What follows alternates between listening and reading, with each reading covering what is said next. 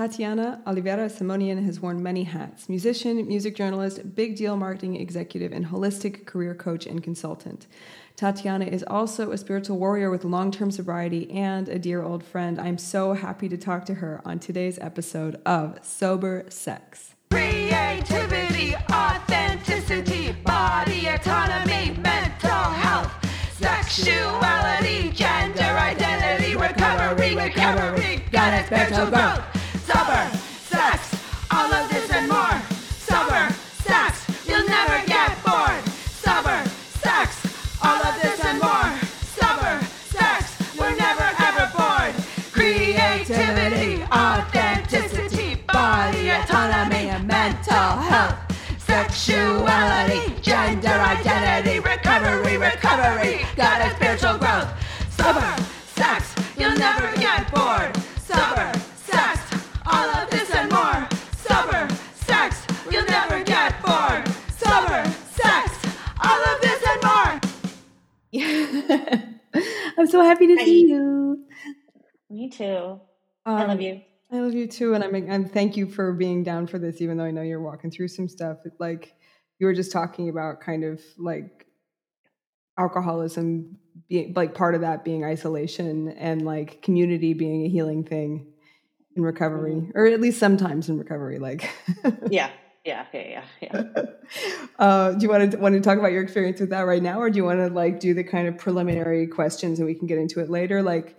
Really, this is for your comfort level, because I know it can be like grief is a bitch. And it, I mean, and it's such a powerful teacher, and it can come in waves and be really intense or kind of like ridiculous, you know? Yeah. I mean, so the spoiler for people listening is that my uncle died um, late Sunday night, but I found out Monday morning. He had been battling um, stage four lung cancer since February, and he was my father's best friend. He was actually not my actual uncle, but he's shown up in my life like blood my whole life. In fact, when my dad died, when I was four months sober, and I was like, I had the bank account of someone four months sober. um, he and his wife lent me money for, for my dad's funeral. Cause we mm-hmm. had to have a two, two thousand person funeral. Cause he was a high school teacher who died suddenly during the school year. Oh my God. And, and so part of my, um, part of my early, you know, work and recovery was paying that money back and being, you know, being a good standing person. But one of the things I was thinking about this morning with grief, I, I feel like in many ways I've been a grief doula in my life, losing my parents and grandparents. I, I will say it does get a little easier. I mean, it just does. I, I don't, there are times when you have the shock and awe experience, but I have a lot more tools in my grief tool belt than I used to. Um, For sure. And also I think that like, now I, because I've had some recent loss, and I feel like now it, it doesn't, I don't resist it. So the process is yeah. kind of like, it's painful, but it's like, I know that there's something to meet me there somehow or something. It's like, it's hard to talk yes. about, but it's like, it, I can see it yep. as a beautiful thing and not just like horrible pain constantly. Yeah. You know, um, I remember when my mom died, Vic Anderson, um, I called him up because I was mad at something someone said to me. And he was like, he basically had just said to me, you're just, you're just going to have to sit. You're just going to have to sit with this. And it was a very like, he was telling me to literally meditate and just like sit. And um, I had this really transformative experience where I was just on the floor of my apartment, just sitting, and I didn't fight the waves anymore. Mm-hmm. And I was just like, that's it.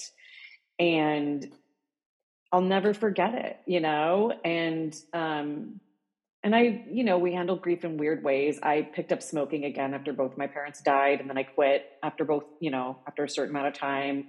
We're imperfect people. When my dog died this year, I cried beforehand more than I cried about my parents' deaths. Yeah. I was like hysterical. And I think part of that is like animals are so innocent. Like humans, we have yeah, they're complicated, complicated relationships. Totally. my my horse died earlier this year, and it's just been like, oh yeah, so yeah, right? Animals are fucking tough because you're just like, you're perfect. What the fuck? Yes. yes. Like if you could do anything. And um yeah, so I was thinking this morning about my uncle. I was just thinking about how you can't pre-grieve. There's no way. There's no like, oh, I'm going to do this, or I have this plan, or there's no way to know what's going to meet you. And so, um, in the past, a big part of grief, I, let me back up. What I've, uh, what I've recognized in myself is how I will handle problems. The default mode is generally somehow related with alcoholism.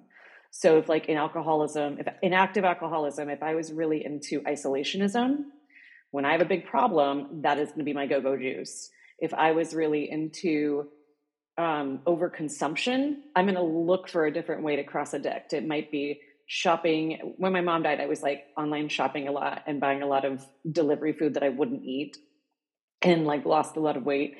Um, but now with fifteen years of recovery under my belt, there's this little bit of grace where I'm like, oh, oh, this, oh, this is the thing where I want to act out. And so I can just sit with this discomfort. And I think that's opened the door for me to be able to say this time, oh, I really want community. Community seems really healing, because normally I, I did not want that. No, totally. And I like, I mean, I think also that that does come with experience, and it's it's like a window of tolerance that kind of builds up of like, not for me, it's just like whatever I can do. It's like annihilation or like intensity, like nothing in between. Thank you, please.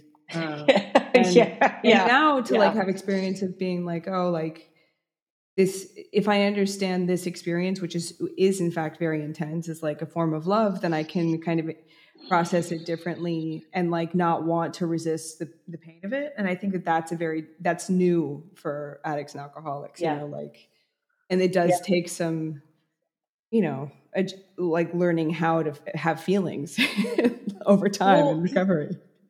Totally. And I, I think that like a big mantra for me this year that I've picked up, and this is more of like something, the idea of black and black or white thinking is less associated with alcoholism as it is associated with um, being affected by the disease of alcoholism. Mm. So growing up in a family or relationship. So if you, if you read, you know, pamphlets related to the family disease of alcoholism, a lot of it will talk about, oh, are you perfectionist? Oh, do you have black or white thinking? And so a big healing process for me, as I've worked through family disease stuff, not just my addiction, is um, the concept of a third path. Mm. Things aren't always black or white. Sometimes there is a third path, you know, and we tend to think in binaries a lot of times, and then we get really overwhelmed. And, and often there's this third path. And for me, a big part of that is like, that's where I find God usually. For sure. Because um, my figure it out brain does not generally lead me to good locations. It is like despair or euphoria, and the euphoria has no limit. It is like, we must get more. Yeah. And, and also not necessarily like realistic in terms of like any kind no. of sustainability in either of those places. no, no, no, no. We're dying, or we're going to like, you know, live forever. Yeah, we're living Hi. forever, and, you know, winning an Oscar, and we'll never have acted in our lives. But yeah, mm. um, so yeah, I, I, um, yeah, you just never know how it's going to meet you, and I think that um, I'm grateful. It's showing up with a lot of my coaching clients too, and I love that, because I think that um, I, speaking for Americans in particular, I don't know what the culture is like in France as it relates to death. Americans are very like surprised by death. It's like, oh my gosh, you know, like what?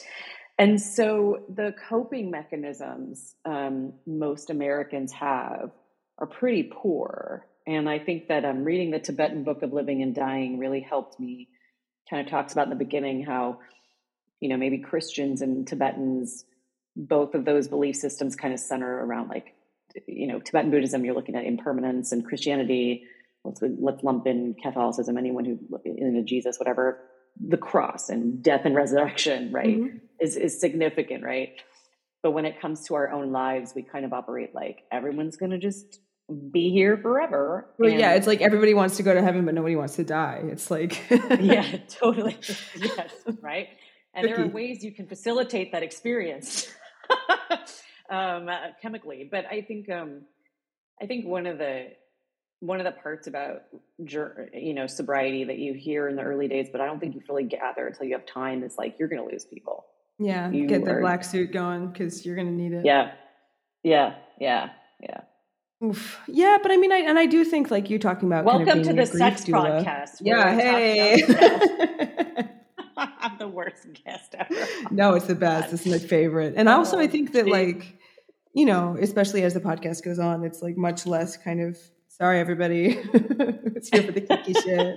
Uh, but it's much more focused on kind of how to live authentically and like how to bring, you know, a full self to recovery or to relationships.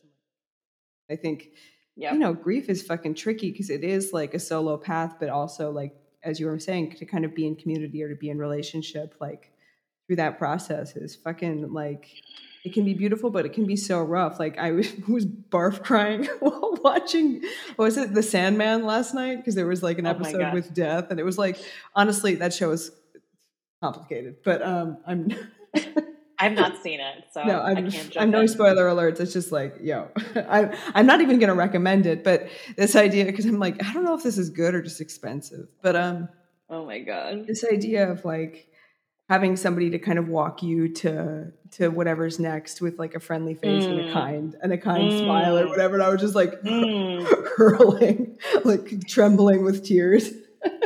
Well, and Lou, the poor that's, boyfriend. That's, yeah. that's like, literally, that's literally in the Tibetan Book of Living and Dying. Um, they say that you earn the greatest karma in life when you walk someone toward death without fear. And so for me, I couldn't do that with my dad because he died of a heart attack. So it was like, boom, gone. But like with my mom, she had a very protracted cancer journey. And so I found a shift.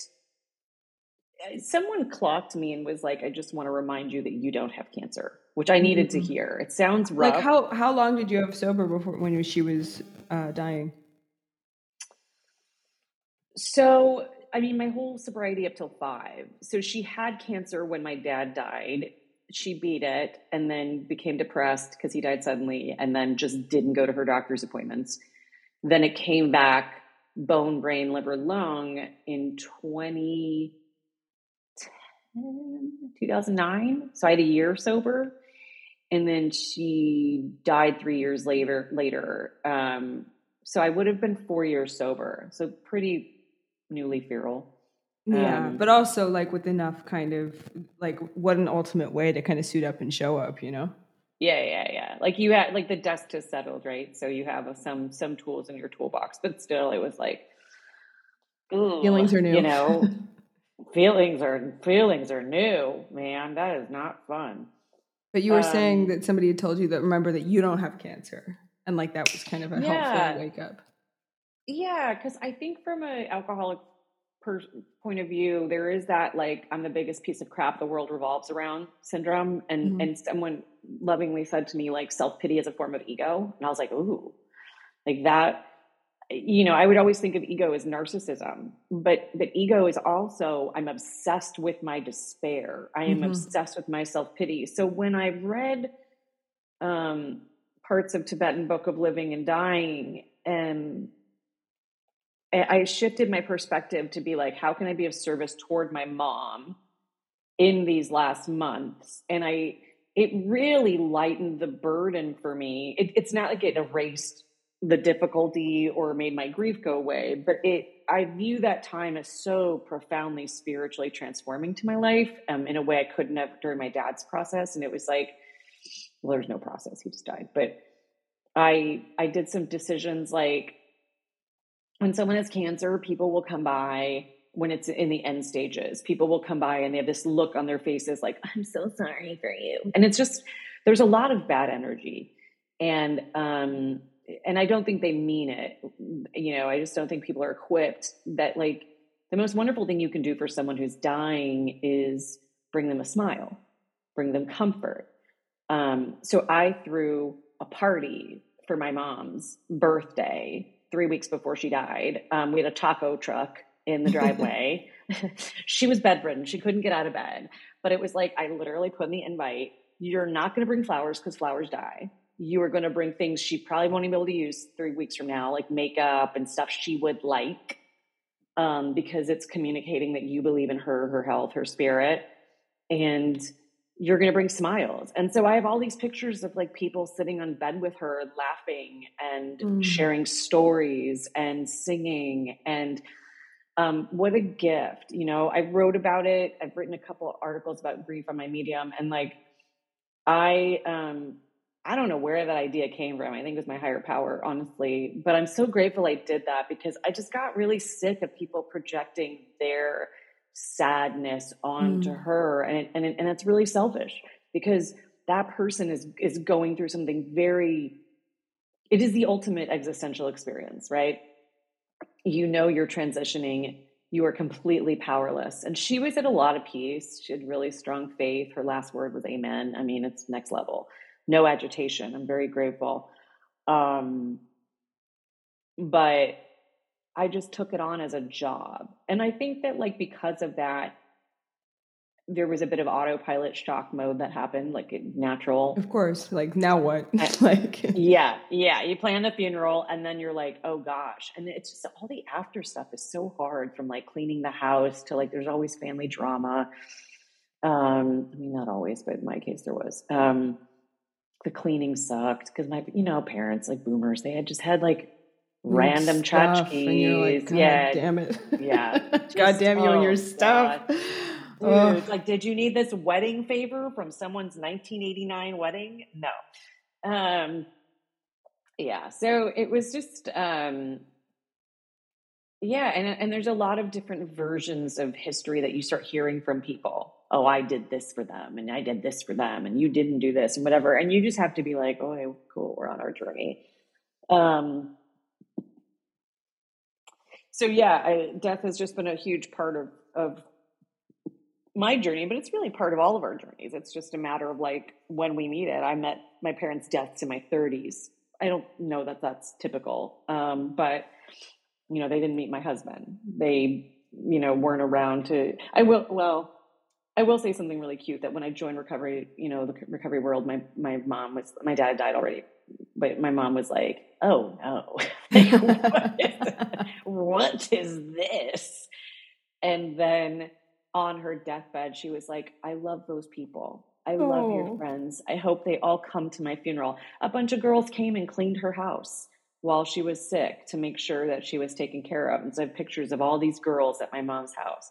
Um, and so, yeah, it was really, it was really, really beautiful. And, um, yeah, so this week has been interesting because I normally I'm like, oh, I'll isolate. But this year, both times I've encountered significant loss with my dog, Eno, and with my uncle, I'm just like, I want people. I want people. Yeah. I need to be near people. And I so. do think that people in recovery, like as we have mentioned, are, we get sadly quite good at loss and to kind of move through yeah. that. Yeah. Just because like, I think a lot of cases like, and it doesn't sound like this was your necessarily your experience, obviously with your parents, but like in a lot of cases of losing people kind of tragically too young to the disease of alcoholism, like mm-hmm. there is a sense of like, well, I hope that they're like, I hope that they find relief, you know, I hope that they're free yeah, from this yeah. disease, because dying of alcoholism fucking sucks, like, or addiction. Oh my gosh. You know? Like it can often be a mercy. And like, I think to, you know, there's always the heartbreak of like having to deal with what the aftermath of that, of like, you know, grieving something that felt both at once inevitable and also entirely unnecessary. You know, it's just like yeah. one, but like a single little like click between those places on the wheel, right? Ugh. But um, I digress. I know. Well, it, I was just thinking of all the people from our original crew that like, you know, you think of and you're like Marty, Allison McKnight. You know, it's just like names of people with big personalities that seem like they were there forever. Alex, you know, seriously, yeah, from Stories, and um, Asa. Just there's so many names of people that I have such fond memories of, where you're like, it's so weird they're not in the fabric of this space and time continuum anymore. Um, I mean, they are somewhere out there, but it, it's just, I, I think that the deaths from alcoholism are a lot more confounding than, I mean, cunning, baffling, powerful, but like, I think that the deaths of, you know, parents or quote unquote natural causes, there's something about it where I think acceptance is a little easier. Yeah. I think, I think alcoholism, deaths, there's always this, like, what could I have done? Um, yeah. Or even just like kind of frustration at like, oh God, it was like, it was so close to like, like yeah. living happy and joyous and free, not like happily ever after, but just like, yeah, you know, the, the thing I think that both of us experience on a, on a, you know, twenty-four hour cycle, but like a lot of twenty-fours stacked, is just like really relief from the obsession and like, and how yeah. it can, it can kind of come back and how fucked that is. like, yeah. Yeah. Yeah. Oh, and, and on horrible to watch too. Cause you're like, I know that you know what that feels like, like, please come back here. And it just being not too little too late or not enough, or just like, I don't know, the will of the universe in a, some bad way. Um, and yeah, I mean, I, you were talking about like the kind of family disease, and I think, you know, something that I know you have experienced kind of, ha- you know, it's like, it's such a profound experience to watch that happen that they made an entire other twelve step program for it. Surprise! Surprise. Uh, got some more baggage. I, Congratulations. Yeah. More, more opportunities for freedom. Yeah, I have longer time in the other in the other land than than in our main one, but yeah. Actually, so that's a kind of nice nice transition. Um, I, I think we kind of tapped into the "How are you?" Yeah, just like surprise grieving. Yeah, um, where yeah. are you?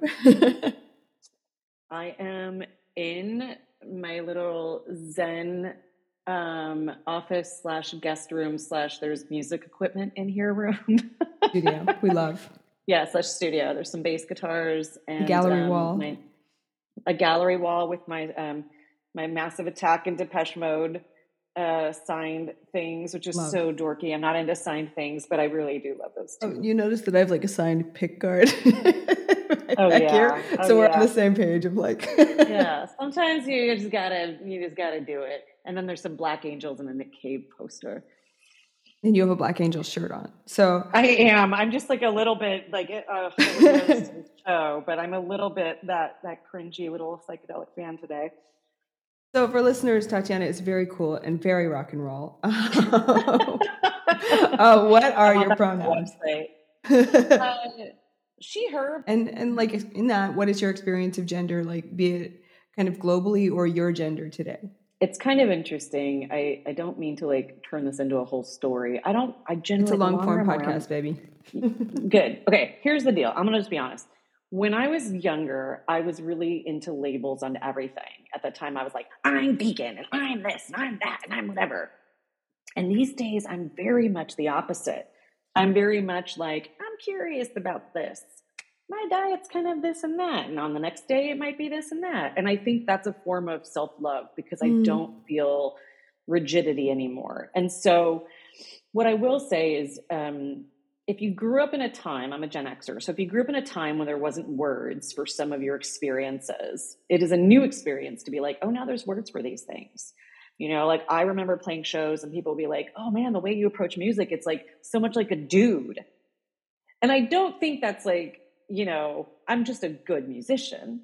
Um, I, I think maybe someone's trying to say there's like, I think if you have some elevated resource language, it's sort of like, oh, there's some masculine energy mm. perhaps. And, and that has nothing to do with gender, right?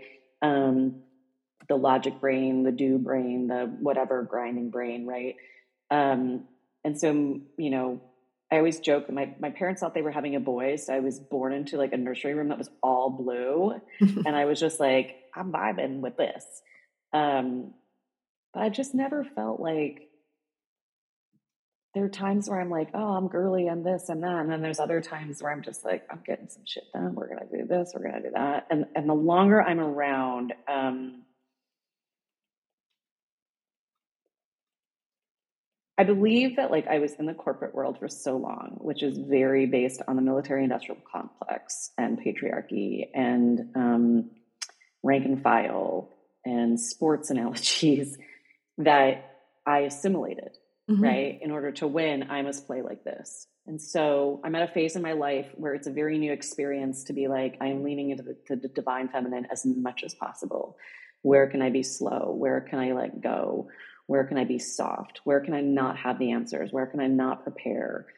Um, and so that's why I, I sort of feel like, I just don't feel like aligning with any label whatsoever. But mm. the way I've, the way I've encountered the world in a lot of my life has had a lot of masculine energy for someone who is like a teeny Brazilian Armenian. and, um, and, um, and so I'm just giving, I'm just meeting myself with a lot of grace without the need to like join a club. That's awesome. I mean, and also it's like, I've, I've observed that kind of like, as you've kind of stepped out of more corporate roles, uh, that you seem to kind of also be, I don't know, performing less femme. And that's cool. Like I, I identify with that, even though it's not necessarily intentional, just because I'm like, as you said, like I'm kind of here to get shit done. And that's not saying that like feminine energy is not about getting shit done, but I feel like a lot of times when we're like performing femininity to be accepted in spaces yes. where it's not acceptable to, to not do that as uh, someone who is oh. female at birth, um, it can feel like kind of shed, like stepping into a looser garment, quite literally, um, as opposed to kind of a corseted, like, uh, I don't know, high heeled existence, you know? Man, let me tell you. And I use man as a pejorative, everyone. I'm not trying to offend you. I'm one of those, I'm one of those, hey guys, people that will inevitably offend someone. But I just, you're I'm, like, this I'm, is an insult. Just letting you know, I'm a Southern Californian. I'm going to say dude. I'm going to say man. Hey guy. Hey guy. What up guy? Hey bro. I call my husband bro half the time. But like, I look at pictures of me, Louisa, from like, oh my gosh, I was just, I just saw some picture of me like speaking at some, com- it was like an E D M conference, like a huge conference like years ago to like a thousand people. And I was like, what am I wearing? This like blazer. Oh yeah. this, this like silky blazer with these heels. And I'm like, that is so not me. And I know that there was some part of me that was like, I'm not going to be taken seriously if I wear the beetle boots and the jeans because I'm only five feet tall. So I need to put on the power suit and look mm-hmm. important. And, um,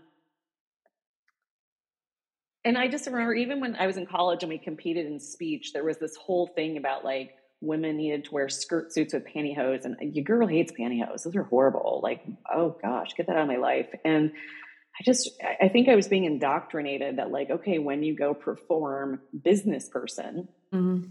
you're going to buy like silky blouses and blazers and, you know, Louboutins, which are wildly uncomfortable. And, and as I've kind of just like, you know, part of it was my career got to a point where I, I'm just gonna be honest, like I had enough power to dress how I wanted to dress, you know, I, I think that, um, let me digress a little bit into some business stuff. Business. Business. Okay. Um, and this is as it relates to those who identify as women. I have a huge pet peeve against people in the market coming out with books that are telling young women, especially young women of color like myself, like, just go be yourself at work. Everything's gonna be great. Mm-hmm. Talk how you want to talk. Do this, da, da, da, da. And I'm just like, great, try that out when you don't have power, because or, what yeah. happens. No, know, it's just the whole like the privilege. Imposter syndrome exists because yeah. like you are literally an imposter in that space. Like mm-hmm. it was not designed to fit you. Of course it, it will be not, uncomfortable. Yes. I mean, I, I was telling someone who came up at the same time as my career, and she's um, relatively famous now for her work in marketing. And she's a famous woman of color. I said to her, I'm pretty convinced after like trying to make change within a bunch of very big companies like Amazon, like, you know, Twitter, like whatever, that you have to build it to make change, because trying to change these companies is like Meghan Markle thinking she could change the royal family. You're dealing with an institution, and bright ideas and a smiling face um, that looks different than everyone else. It's not going to get very far right away. Right. And so for me, it's like, I have privilege now because my career has grown a certain amount where I have a resume, I have a certain amount of power, I have a certain amount of privilege that affords me the ability to show up with more tattoos than other women or P O C, or that affords me the ability to dress a bit different. ten years ago, I think I was operating, I was doing the best I could with the information I had, mm. right?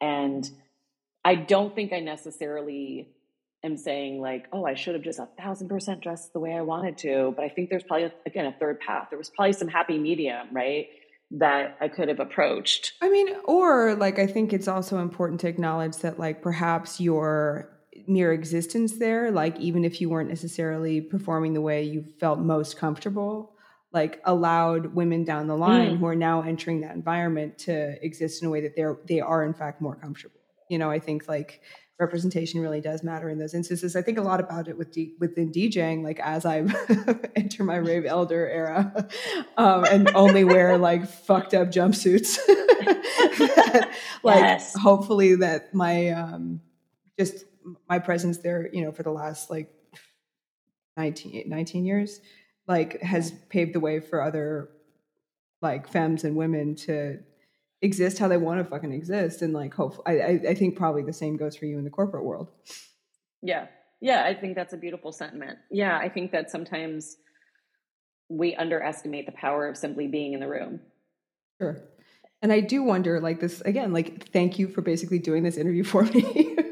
Because the next question says, it seems like a lot of your journey has been about feminine empowerment, which I imagine was challenging in a lot of male-dominated corporate environments. Woo!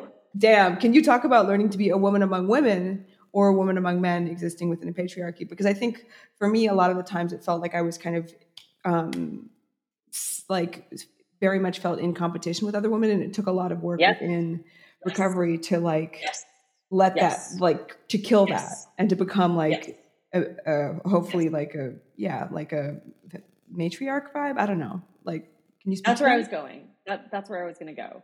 So I was going to say, I was always, and I still am, very comfortable in male dominated places because, um, I mean, I even remember, this is so wild. I remember in the nineties when I was coming up and I was trying to get my music off the ground, and there was some alcoholism that got in the way of that getting really far. But I just remember looking at things like Lilith Fair and being like, I don't want Lilith Fair. I want to be booked headlining on Lala. Mm-hmm. I don't want a separate place for us, like a different drinking. Do not ghettoize the feminine experience. Like, you know, like don't like I, yeah. and not that there, and not that there isn't value for those spaces. Cause now I cultivate a lot of women's circles and things like that. But it's like, I really felt like, man, I want, I, I, I want people just to realize I'm just a good musician, genderless. Yeah. I am just a good artist, genderless. Right.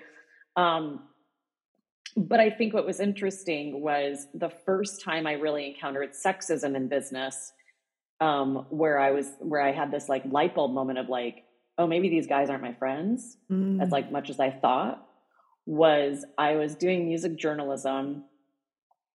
This probably must've been at late nineties.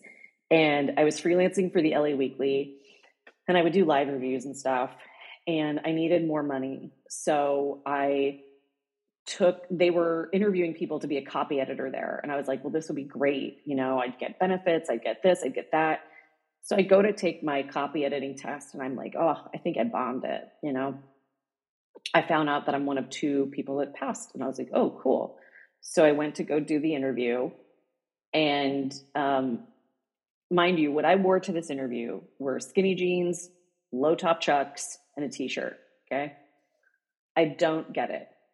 And for about five years, I told myself the story that I didn't get it because I wasn't good enough at copy editing.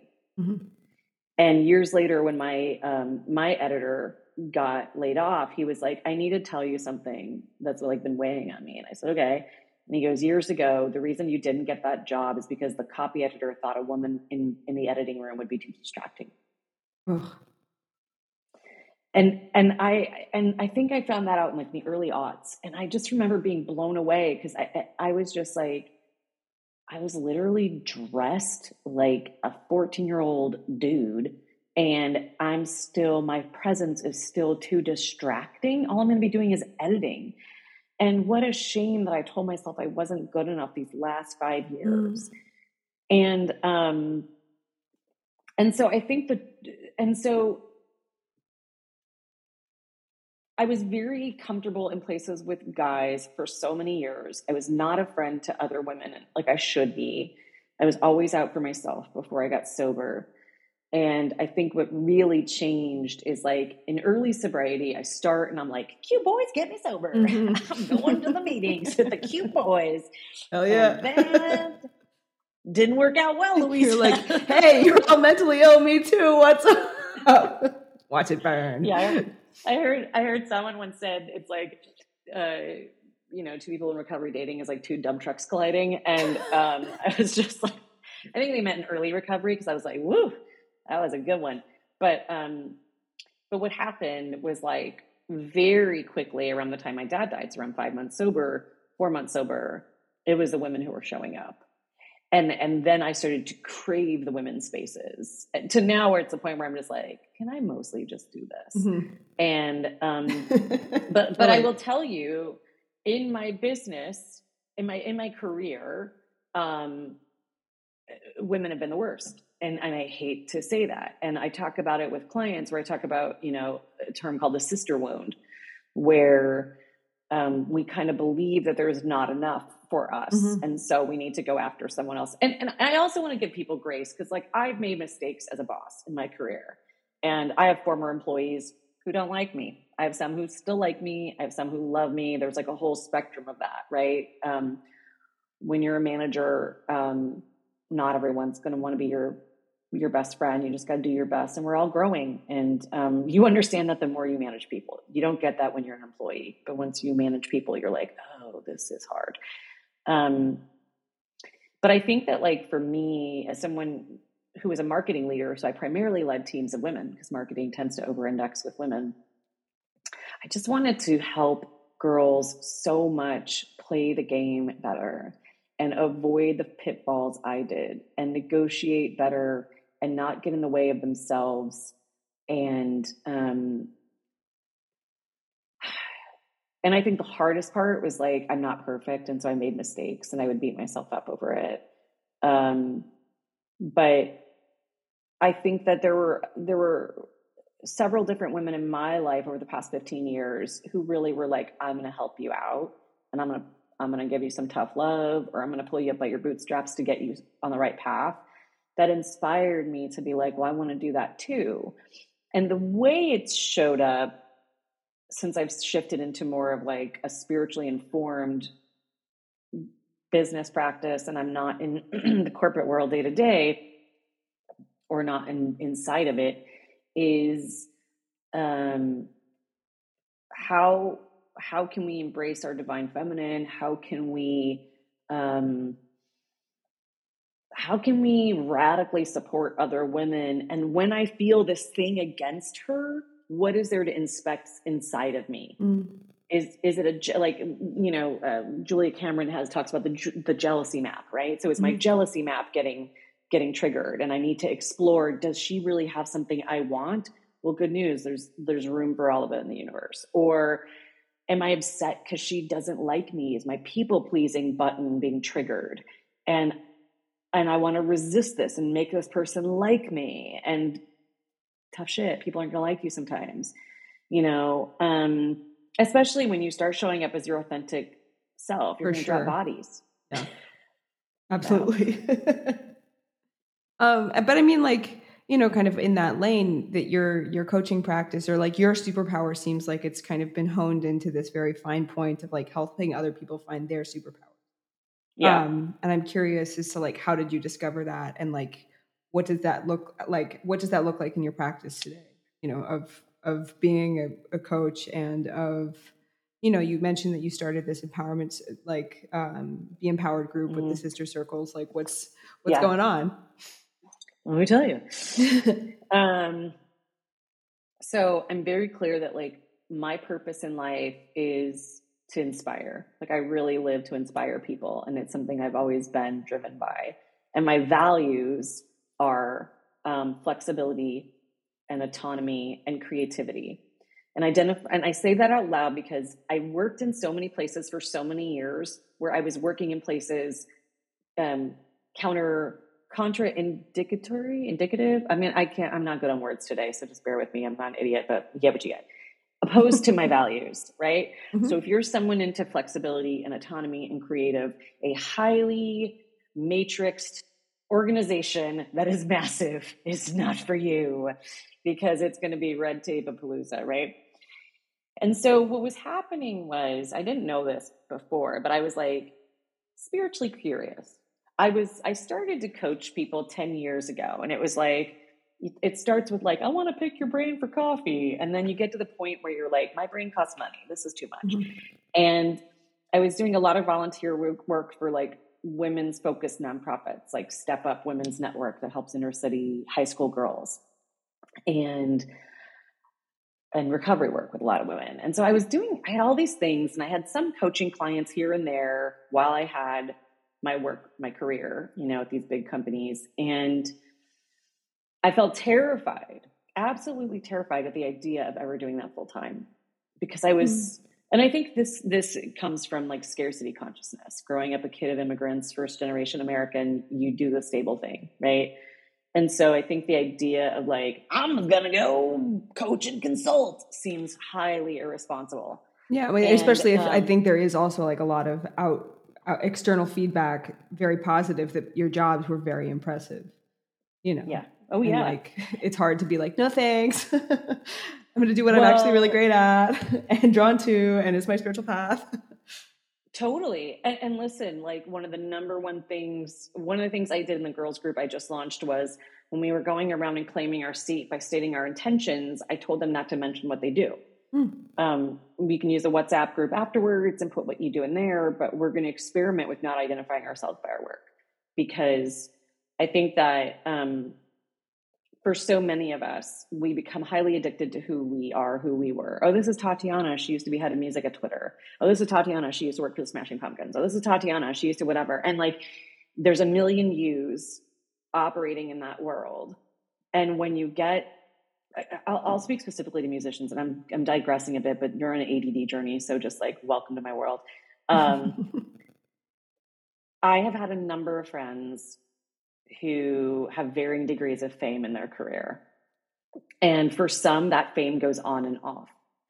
And um, I remember once Billy Corgan said something like, um, he, he had an album coming out, and he said, well, it's time to go be famous again. And I thought that was so beautiful, because I was like, God, he really understands that like there's who he is. And then there's this thing, this like weird Avatar construct. Yeah. Yeah, it's like this weird construct that turns off and on in his life. Like he's not attached to it like a leech. But I have other friends for whom um, in the corporate world, but it's much, much harder for the artists, who they get these moments of fame, these moments of success, and then they're over. And then there's deep depression because they don't know how to get it back. Yeah. And, and I try think the identity so is so powerful in that space. So, so powerful. And so it's like a lot of, you know, throwback, you know, TikToks, and a lot of like um, constantly reminding you of who this person was or whatever. And like, I have gone through shades of that in my career, you know, where I went from working at like Twitter, and I was like constantly with celebrities and whatever. And this was ten years ago, Twitter, not, you know, whatever the thing is now. But when I left that job, it was like some guest list dried up, you know, and some friends dried up who weren't friends. And it's painful. Even when, when I left Amazon Music, um, I told myself I would never work a streaming job. And then I took this big streaming job fucking four days before the shutdown. Um, I was told like, oh yeah, we're going to really help artists. Um, that was not my experience there, but, um, shocking. Tatiana's going to, Tatiana's going to get herself sued now, whatever. I can have an opinion. Fuck you, Jim. Um, anyway. Yeah, just literally, but literally, but I remember, um, I left to kind of like experiment with helping out a small seed stage startup. And very quickly I was like, oh, this isn't going to work. And I literally had someone from there call me and like shame me, that it was like, you failed, like you left this big thing and you failed. And that was, uh, and, and I had this, like, I now view it as very necessary, but I had this very painful breakdown cry in my bathroom where I was like, I do have shame over this. Mm-hmm. I do have to surrender that, like, that form of work no longer serves me. Mm-hmm. And, and this means potentially leaving these places with big paychecks and the business class travel and this and that and whatever, and, and to do something else, because it, I was like kind of coaching people here and there on the side. And I was also spending so much money on support for myself. Like, I had an executive coach and I had a therapist and I had spiritual people and whatever, that when I finally in the last, um, over the last year, fully shifted into what I was doing, I was like, oh, it was like coming out of the closet. And, um, and I realized what I was missing that I really wanted to bring to the table for people was this idea of, like, I still do small business consulting. And then I have a, I have a former Twitter colleague who's also been on a similar spiritual path named Joel. Joel, Joel and I are both breathwork facilitators and meditators, and I'm sober. He's super into plant medicine, and that's his beautiful spiritual path. And, like, we do consulting for, you know, large companies and put on, you know, retreats for C-level executives that are very mindfulness informed with strategy, because we never had that, right? In my solo practice, I do some small business consulting for people where it's like, hey, let me, let me give you some of the wisdom that I got from these really big companies on how to grow your team, how to structure your business, your marketing, your partnerships, whatever, how to hire or not hire. 'Cause I love doing that. And, and that audience is, like, so happy for the help, especially people that work in the spiritual, especially creatives and people in the spiritual space. They have no idea how to structure business. No. It is wild. I'm like, ooh, the brand name is horrible. Your business is horrible. Let me help you out. And then my coaching, my coaching practice is, um, what I call holistic career coaching, but spoiler, it's just your whole life. And that is, um, who you are, who you, who you show up at work as, um, is whoever you are in your whole life. There's no such thing as work-life balance. It is all life balance. We just need balance. And so I might be working with someone who thinks they want a promotion, and we start getting into it. And then we start tapping into some inner child wounds. And we start exploring some perfectionism hangups, and we start talking about what they really want. And maybe they don't really want a promotion at all. They want to stay at the same level, but start pursuing some creative pursuits outside of work that are going to really make them happy. Mm. But if you go to an executive coach, they're just going to teach you how to climb this ladder. And then if you go to a therapist, they don't, may not understand your work world, and they're teaching you how to practice self-care. And so what happens is you're very fragmented. And what I see with a lot of women, um, and I, I help male clients as, as well. My passion is helping women, non-binary folks. Um, what I see is people come to me very disembodied. Mm-hmm. It's like, um, they don't know who they are anymore. You start yeah. asking, like, what, what gives you joy? What makes you happy? Because, um, we have become automatons who just know how to do. And so when you open up this space where I open up each session with, like, let's do some deep breathing and a guided meditation, sometimes that's enough to crack people wide open. Um, and so my women's group that I just launched is based off of a loose framework of the chakra system. And so the idea was, we're going to pragmatically address each topic each week. So the first one is about grounding, the root chakra. And um, I even did, like, a disclaimer at the beginning, because I was like, I'm going to offend Christians. And it's like, I still identify as Christian. I'm post-evangelical. I'm just a progressive Christian who, like, is like, gay people are cool. And um, also really and into the divine feminine. Like, let's go. But, um, but it's like, you can just look at things as frameworks and not be scared of them. It's like, you know, the, the root chakra is about grounding and how we are literally grounded to Mother Nature, to our ancestors, or to, like, whether that's our literal family or to, like, our, the ethnicities we come from. And then how we are grounded in our lives, morning and evening practice, um, being able to show up embodied. And so I led folks through a pragmatic thing, which is this Wheel of Life Coaching one oh one tool to see how their life is balanced. And then I also led them through, like, this meditation called the Wise Woman, where you you visualize going to meet this wise woman on the beach and having a conversation with her. And like the spoiler alert is like, this is you in your highest self, like in your most, I, that future self that you're really leaning towards, she's in you right now. It's just your story's getting in the way. And, um, I'm so fulfilled doing this work. It, it's an adjustment. Like I don't have an assistant anymore. I spent hours yesterday, like moving my whole business from like Calendly to Acuity. Like there's a lot of dumb stuff I haven't done and had, had junior people do for me for years. It's very humbly, but I also like, I love that I get to be a little scrappy hacker again, and I can code some of my website and can build things. Um, beginner's mind is, is wonderful. And, um, so many people are afraid of it. And, um, so my life looks different than it used to, but I love what I'm doing. My passion is really helping artists and um, burnt out tech people like really shed the shackles of like who they think they're supposed to be to find who they're like really meant to be. Was there like grief or pain around the surrender of like, I can no longer survive in a corporate environment, like this is not for me anymore? Or was it a big relief? Oh no, dude, it was painful and it took so long. There are still times it's painful, you know, like this is going to sound so Are you stoked that you're not like on, on the C E O board of like X though? You don't have to deal with Elon. No, I'm not. I'm just, thank God that thing went up in flames. There are times where I'm like, man, a corporate card would be nice right now instead yeah. of like my credit card being it. Um, which whatever, you're just whining about having to be more responsible, get over it. But I, um, it was, it, well, first of all, it took me a year to detox Amazon. And then I wasn't fully ready to jump ship in, inside of me. So I did two other things after that. And then I got really mysteriously sick, mm.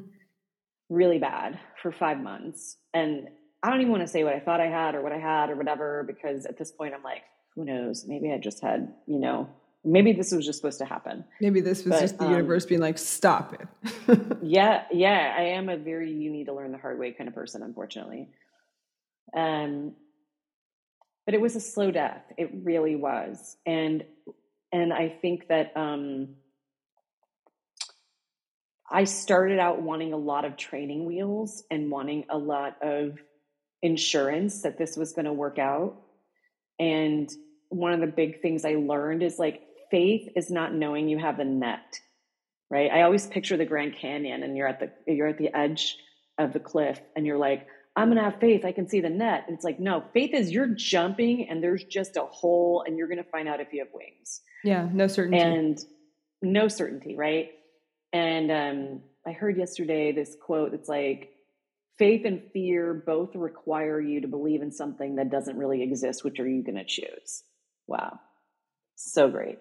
Um, so I, I started with baby steps where I was like, oh, I'm going to partner with this person and this person and this person and this person. And then it was like clockwork. Every single one of those situations was just not working out as well as I'd hoped.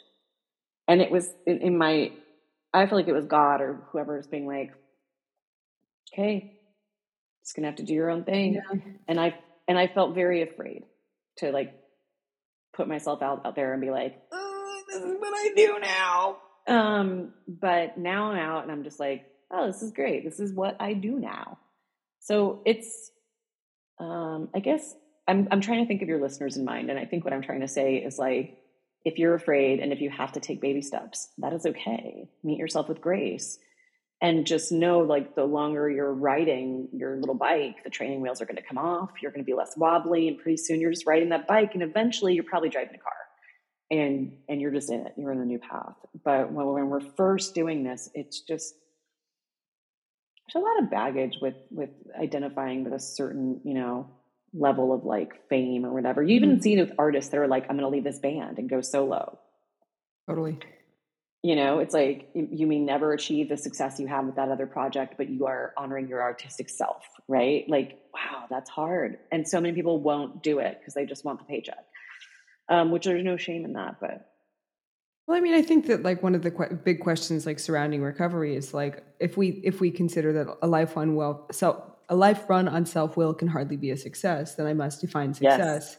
And if success is like the paycheck, but the paycheck is making me miserable, perhaps I have to redefine success. Or it's like, if success is like having creative integrity and being able to like do what I want most days, then, you know, or, it, it, you know, you know, like later they talk about like living humbly and, and like walking yeah. towards the will of God, then like those each provide a different experience, you know, and like, how can I kind of adjust myself to reality and move towards my vision of success within my present reality. I mean, and you nailed it on the head. And I think one of the phrases that's given me a lot of comfort is God is my employer. Mm. It's such a great forcing function for decision-making. It cuts the fear right out. Like if I'm debating something business-wise, like when I was negotiating my exit from my last job, I had an executive coach tell me, like, you're going to have to do this really long, protracted negotiation and do this and do that. And this is someone with a P H D from Harvard, an organizational behavior, like a renowned coach, telling me, like, this is how it's done. Mm-hmm. And then I had someone on the spiritual side quit. say, yeah, dude, I was, like, not feeling it. And I, and I, was at a, I wasn't in a great spot either. I was very dysregulated and sick and, like, oh, I was overwhelmed. And then I remember um, someone spiritual saying to me, okay, cool, God is your employer. What would you do in a perfect world if you knew God had it handled? And I said, I would just tell them, like, this is what I want. And so I just made that call and I got it within a day. Wow. and, and that, you know, that is a big part of what informs my work today, is that I have seen with experience that business advice got me so far in my career. Applying these principles to all of my affairs, applying spiritual principles to my career, got me to a much further place. And, and the analogy I would make is it's it's like half measures versus happy, joyous, and free. Mm. But I mean, I think also you're speaking as somebody with significant time, you know, in recovery, yeah. and clean and sober. Yeah. And I think that that's also like, all that shit is so learned in terms of like being able yeah. to kind of like have an internal compass that you can listen to and trust. And also just like, one that other people can listen to and trust, because if I'm behaving erratically like a selfish asshole, then like there's a higher likelihood that I'm not going to get what I think I want um, yes. when I demand it from the people around me. You know, you know I, I will say this though. I was so broken down at the time this happened. It felt like being newly sober mm. and, and desperation makes your faith so strong because you have nothing. Like I was like, I don't know what's wrong with me. I don't know if I'll ever know what's wrong with me. Every doctor is, I think they're getting it wrong, but I don't know. No one will believe me. They're just telling me to get on Prozac and it's just anxiety. It's just in my head. And when you literally are like, I have nothing but God, it, it literally felt like my first five months when I was like, well, I'm newly sober. I was almost killed in a car accident three months. My dad died. I got robbed. I'm broke A F. And what do I, I have nothing but God. And you like somehow get out of it. Right? Like that's the spoiler alert. Like everyone's okay. But also and because so, you like took spiritual help. Action. I took action. Yeah, yeah, yeah. yeah. I mean, I, I, I did the things, right? Like I did the work. Um, but I think that what happens is like with time, it gets harder sometimes to have faith because you have the things now. Mm-hmm. You got the house, you got the person, you got the whatever. And so you, I think for me, I think I started to think I could figure things out. I, I was starting to use God like a talisman, like, oh, let me put a quarter in the God gumball machine and, and get this thing out. And getting sick really brought me to my knees where I was like, oh shit, I may never get better. Can I surrender and be okay? And I may not get what, so. yeah, I may not get what I'm asking them for. Can that be okay? And that to me was like this um, very powerful healing experience. Um, horribly uncomfortable. And I, I still, I still have a lot of P T S D around being sick and being like, God, I'm glad I'm not there anymore. But, um, or at least not as bad as I was, but, um, but I would argue like, yeah, resourcing does come with time, but I would also, I would also suggest like in early sobriety, there's just so much faith. If you're doing the deal, yeah. there's magical faith that, that seems to go down in time if you don't stay in the middle. Totally. I mean, desperation definitely creates fervor, because I remember just like being absolutely gobsmacked that this thing works, you know, yeah. that like, and everything was like, to be able to like live life substance free was felt like a miracle still. you know, and that kind of magic can easily wear off if I'm not cultivating it on a daily basis. Yeah. And I, you know, like you mentioned briefly, like in your um, sister circles doing some like inner child work. And I'm, I know that you've been doing some reparenting of yourself, and I'm wondering um, what that's feeling like, and like how that's, how you're kind of doing that today. What's that look like? Well, man, it's so awesome to do that work. I think part of my experience with reparenting, and I've done a number of different modalities of inner child work over the last decade, and I really like guided visualization ones. I learned a new one from a teacher recently that's worked for me a lot, but um, I think that um, my experience is it's allowed me to take my parents off the hook. Mm. Recovery did as well, like doing amends, whether they were alive or not, really helped me take them off the hook. But I think that um, inner child work has, has been really liberating to be like, hey, little Tatiana, like I can take care of you. Oh, you want cereal today? Cool. Let's just go get some cereal. I had this really crazy experience actually most, most recently where little Tatiana was like, I was doing this meditation and she's throwing a little tantrum. And then she's like, I want sugar cereal. And, and it, in the moment you're not really thinking of it. And I was like, okay. And I'm not someone who generally buys cereal. I'm very like, you know, healthy kid, and not sugar cereal. And later on that day, I started thinking about my relationship to cereal. This is, this is going to get somewhere valuable. I promise. I trust. Um, yeah. So growing up in my home, my mom, she had, she had been a model. She had some disordered eating, and there were a lot of rules around food. And so um, she made amazing home cooked Brazilian food, but things that like other kids were getting, like white kids, was like sugar cereal and tuna helper. I, we were not allowed to have like ding dongs and ho-hos and Wonder Bread, all those things that are like very bad for you. We were not allowed to have. So what does that do just to, to a little person? Like makes me, it so you know? Precious and desirable. Right. So Fraser. I get to call, I get to college, and there's like this huge like cafeteria with like a cereal wall. And I, no joke, gained like thirty pounds just eating like four bowls of cereal a day, like Fruity Pebbles and Lucky Charms and Cocoa Krispies. And And like had like such a crazy sweet tooth. And, um, and after I, and I, I have still had a sweet tooth.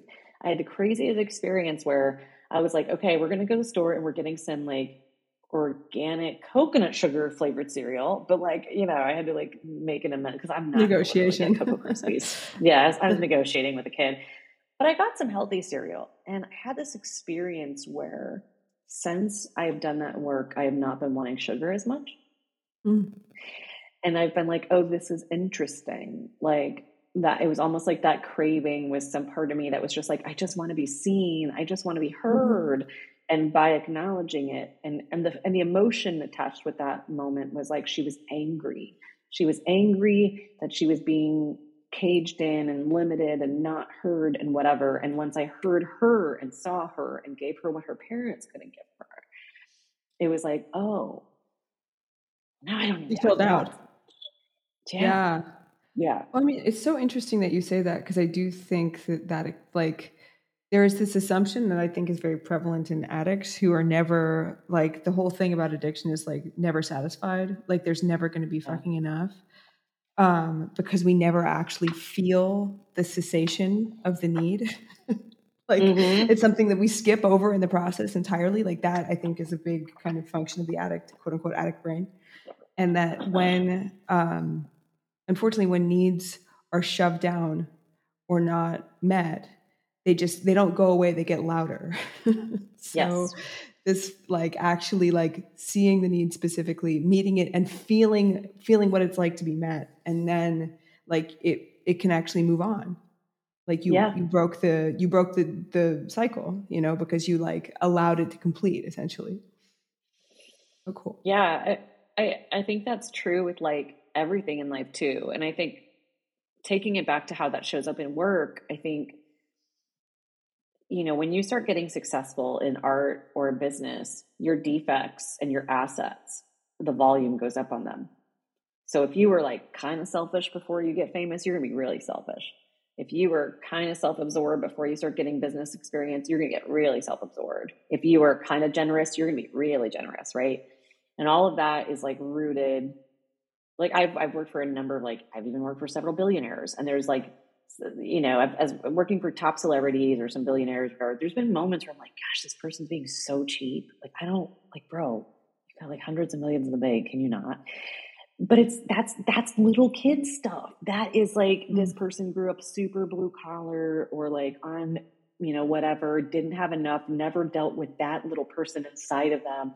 And now that is driving decision-making that is affecting the lives of everyone around them. And that is why inner child work is so powerful, because, um, and, and also not, not just that, like you can change your legacy. And you can change it for the people that came behind you and the people that are coming after you. Like you're not destined to be your mom. You're not destined mm-hmm. to be your dad. Like you can, like I have done that for my family, right? Like I'm one of the people who have done that. And that to me is like, I don't take that lightly.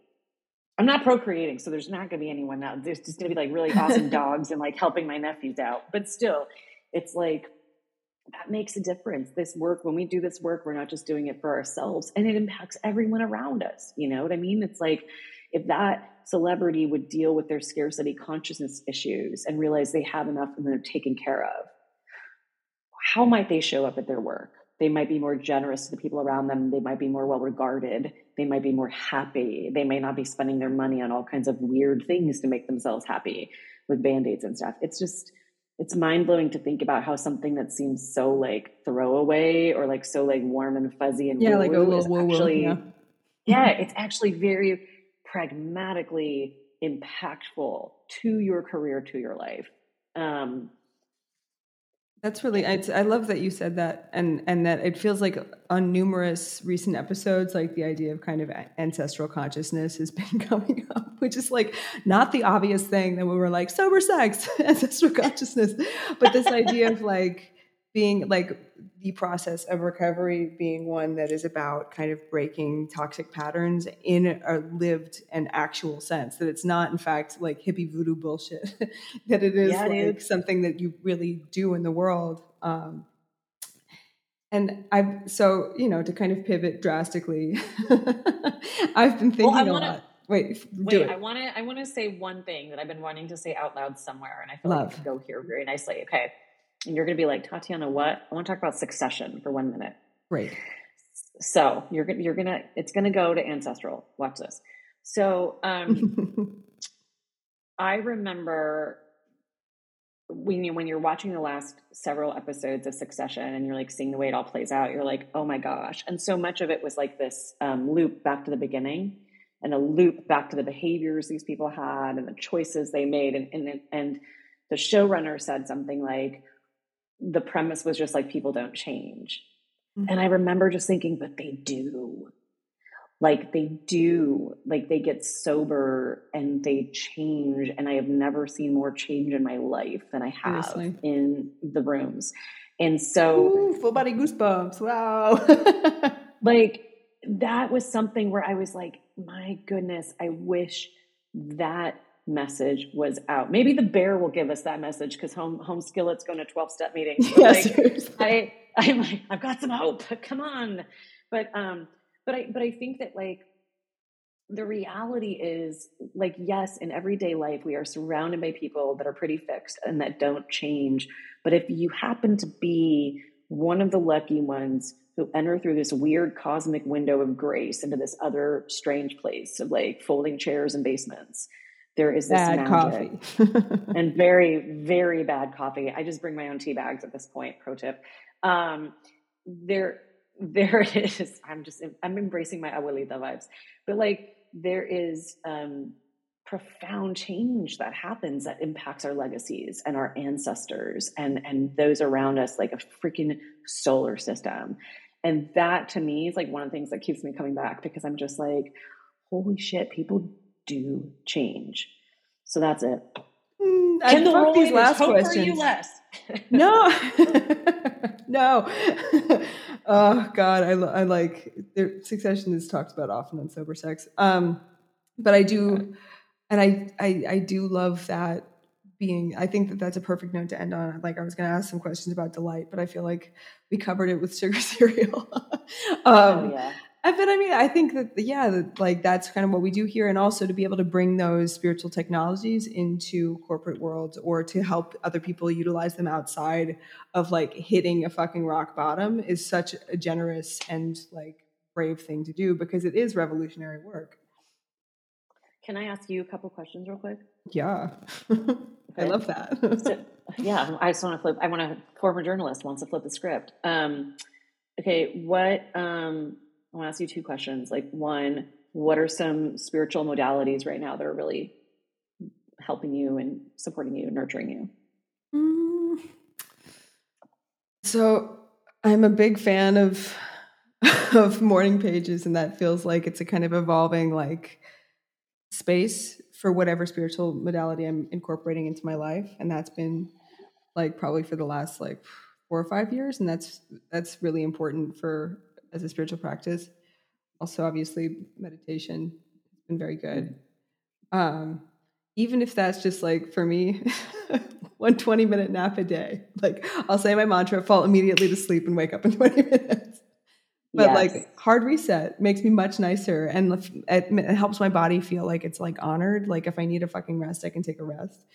Um, and I think like recently I've had a very, uh, persistent and obsessive resentment that is mm. kind of um, have, was out like the, the trouble with a kind of resentment inventory um, in this case is like, I know my part and I still think I'm fucking right. um, because how dare you behave that way?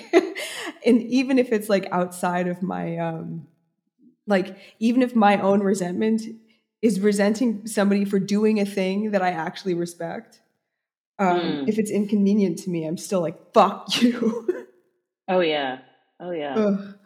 So it was very helpful. I don't know if you're familiar with the, the Byron Katie method of the work. Which, oh, yeah, but I was doing it this morning. Yeah, baby. So, you know, and, and for listeners who might be interested, it's basically like you can Google Byron Katie, B R Y O N, Katie, K A T I E, the work. And there's conveniently there's an app. But um, it's basically like, what is your belief? Is it true? And if I'm like, of course my fucking belief is true, is like, is it really true beyond the shadow of a doubt? In every circumstance, is your belief true? What do you feel like when you believe that belief? Um, and then, you know, it's like in your body, what memories come up, what images come into your mind? And then if the belief weren't true, what would it feel like? Like, what would it feel like in your body? What images would come to mind? How would you behave towards the person that you have this belief around? And uh, and then the ter- I think for me, the, the important part, that the fourth column of a resentment inventory, which is like my part, fails to mm. to touch on, is like, what's a turnaround? Like, what's a different way of yeah. seeing the situation? It's not just about like me being a bad guy, but like, like how else could this, how, what else could I believe about this? You know, mm. um, like here is an opportunity for me to be generous to somebody I care about, even if I think they're fucking wrong.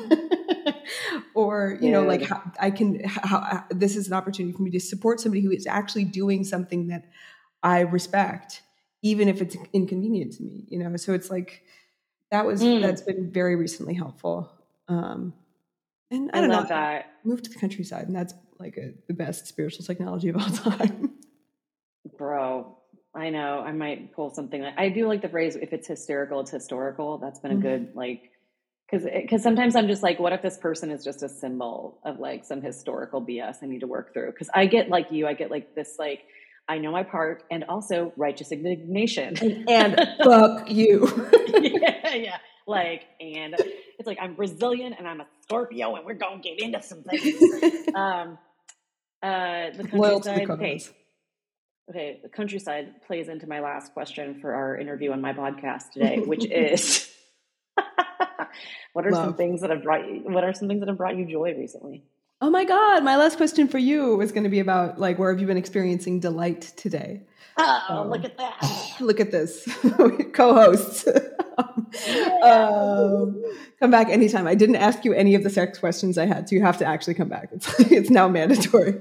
Um, Sounds good. Um, so I'll, I'll do that. I'll do this and then I'll flip it back at you. Um, okay, sweet. So today I was riding my horse, who brings me great joy because he's like, well, he lives to destroy and he's the cutest. So like, you know, he's just like constantly like, let me chew on this. Let me, let me like take this on the floor and then stomp on it. like, I'm just like, dude, like you are one hundred eight, you're a meter and eighty centimeters tall. Like you cannot behave this way. Oh my gosh. Um, so, but I was noticing that I was like, we were, I was taking him out on the trail, which is a rare thing because he, his feet are really gnarly because he rips his shoes off. Oh my God. Um, because he's again, the master of destruction. so, wow. So, and I was noticing all of these like invasive, terrifying thoughts, like mm. really coming up, sh- like strong, invasive, ang- anxious, like spiraling. And he was being like very chill, you know, shockingly for once in his fucking life. And so it was definitely like a, a practice and like a, I think a nod to kind of this, this more embodied work that you talk about, this idea of like, how can I be in my body in the moment and like stop the kind of head, like head-based narrative that I'm kind of like spiraling in that's not actually happening right now.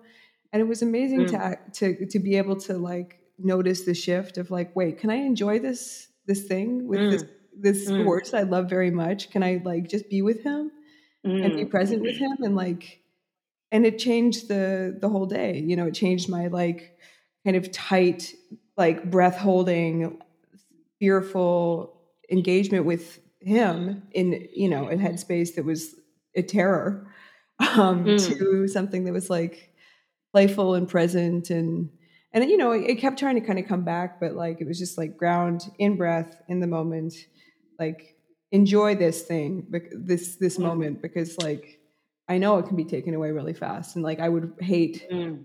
that's a helpful one. Like I would hate to have missed this because I was in my head mm. about some dumb shit. Mm. Isn't that funny how like depth, death creates a depth to our joy so that we are more present with like losing the horse you lost allows you to find more joy with the horse you have. For sure. Um, and also, I mean, I was thinking about that for you, like, yeah. you know, the, How to, to at once like wish it were different somehow, and at the other time, and and and also be aware that you couldn't be having the this life that you have if it, if it hadn't if if mm. if it hadn't changed. You know, it's a hard I thing. I don't.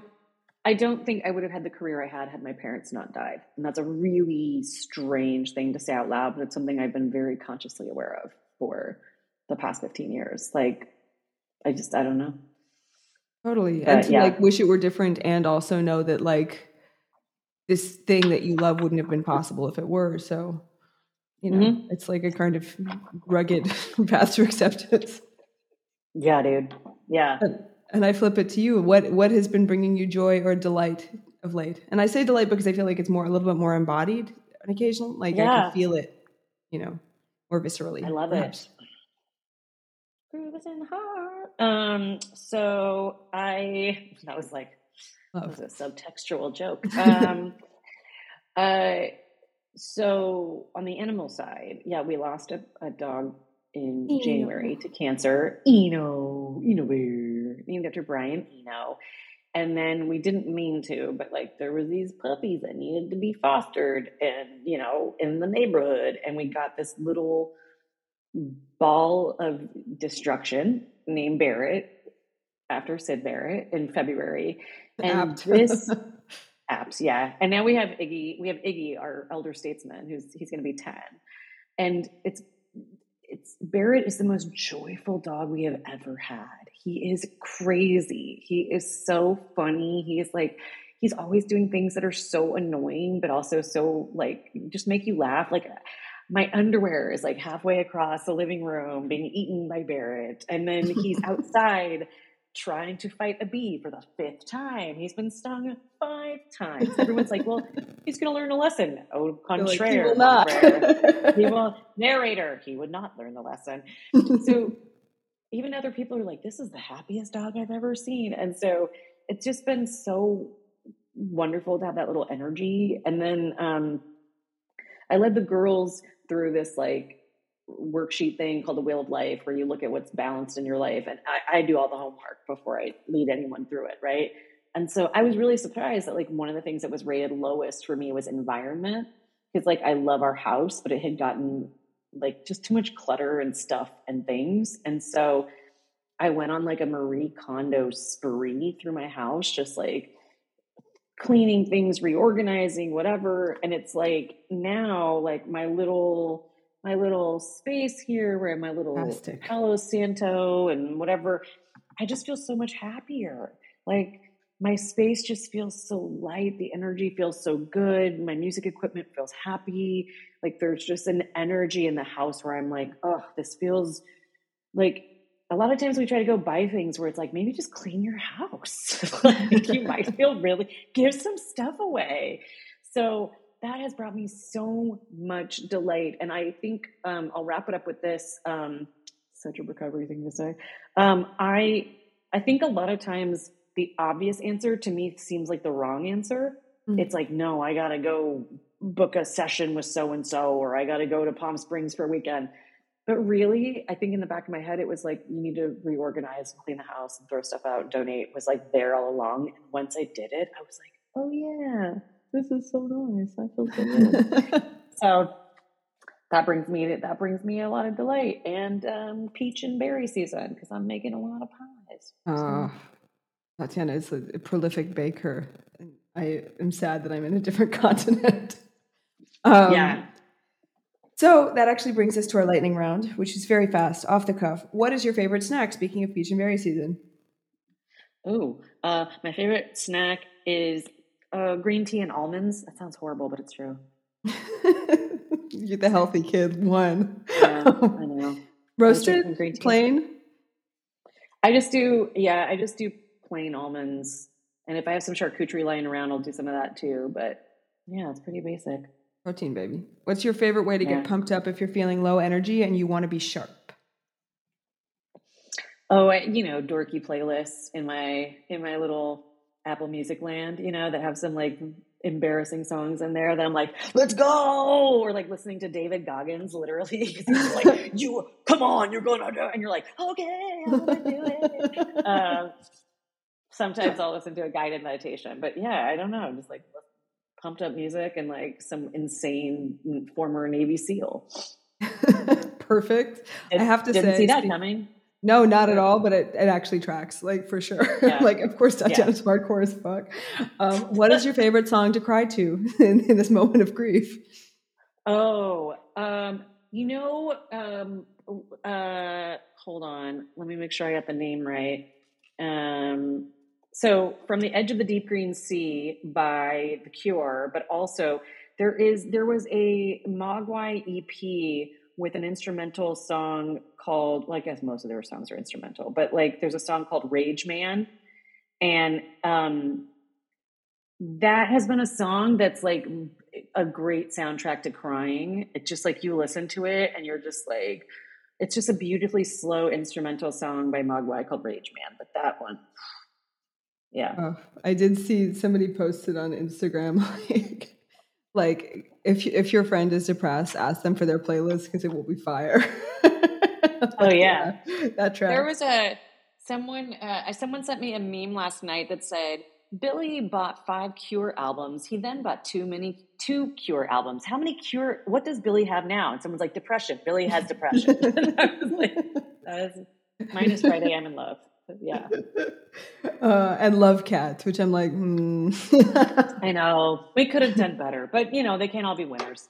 No, I mean, and, you know, it does, it, it is a bop. Um, what turns you on? And that can be sexually, or it can be like creatively, intellectually, like physically charged up, like what's that? Oh, Tatiana's making a face. You don't have to answer that if you don't want to. No, I'm trying to think.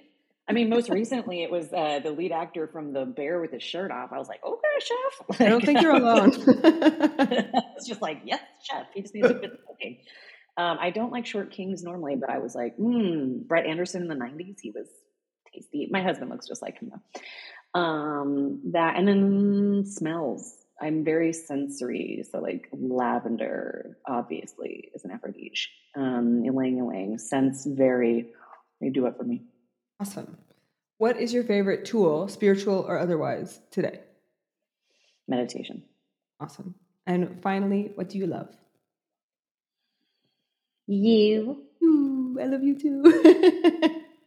What a fucking joy to have you. If so, if people are interested, this is not lightning round, but like if people are interested in your work as a coach or they want to check out, you know, what you're up to, where can they find you?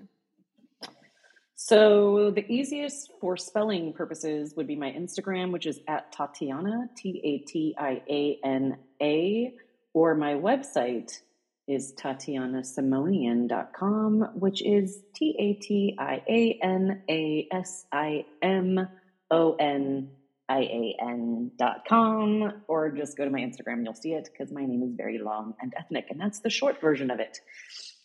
Tatiana oh. Oliveira Simonian. I was wondering, I'm like, and how do you pronounce your middle name? Because I'm going to yeah. try to read it in the bio. We'll see. Oh. Oliveira?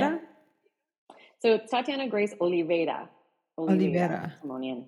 Yeah, okay. Oliveira. Like Ayurveda, Oliveira. Yeah. Well, thank you so much, Tatiana. It's been such a joy to talk to you. I'll have to have you back because you're a fantastic guest.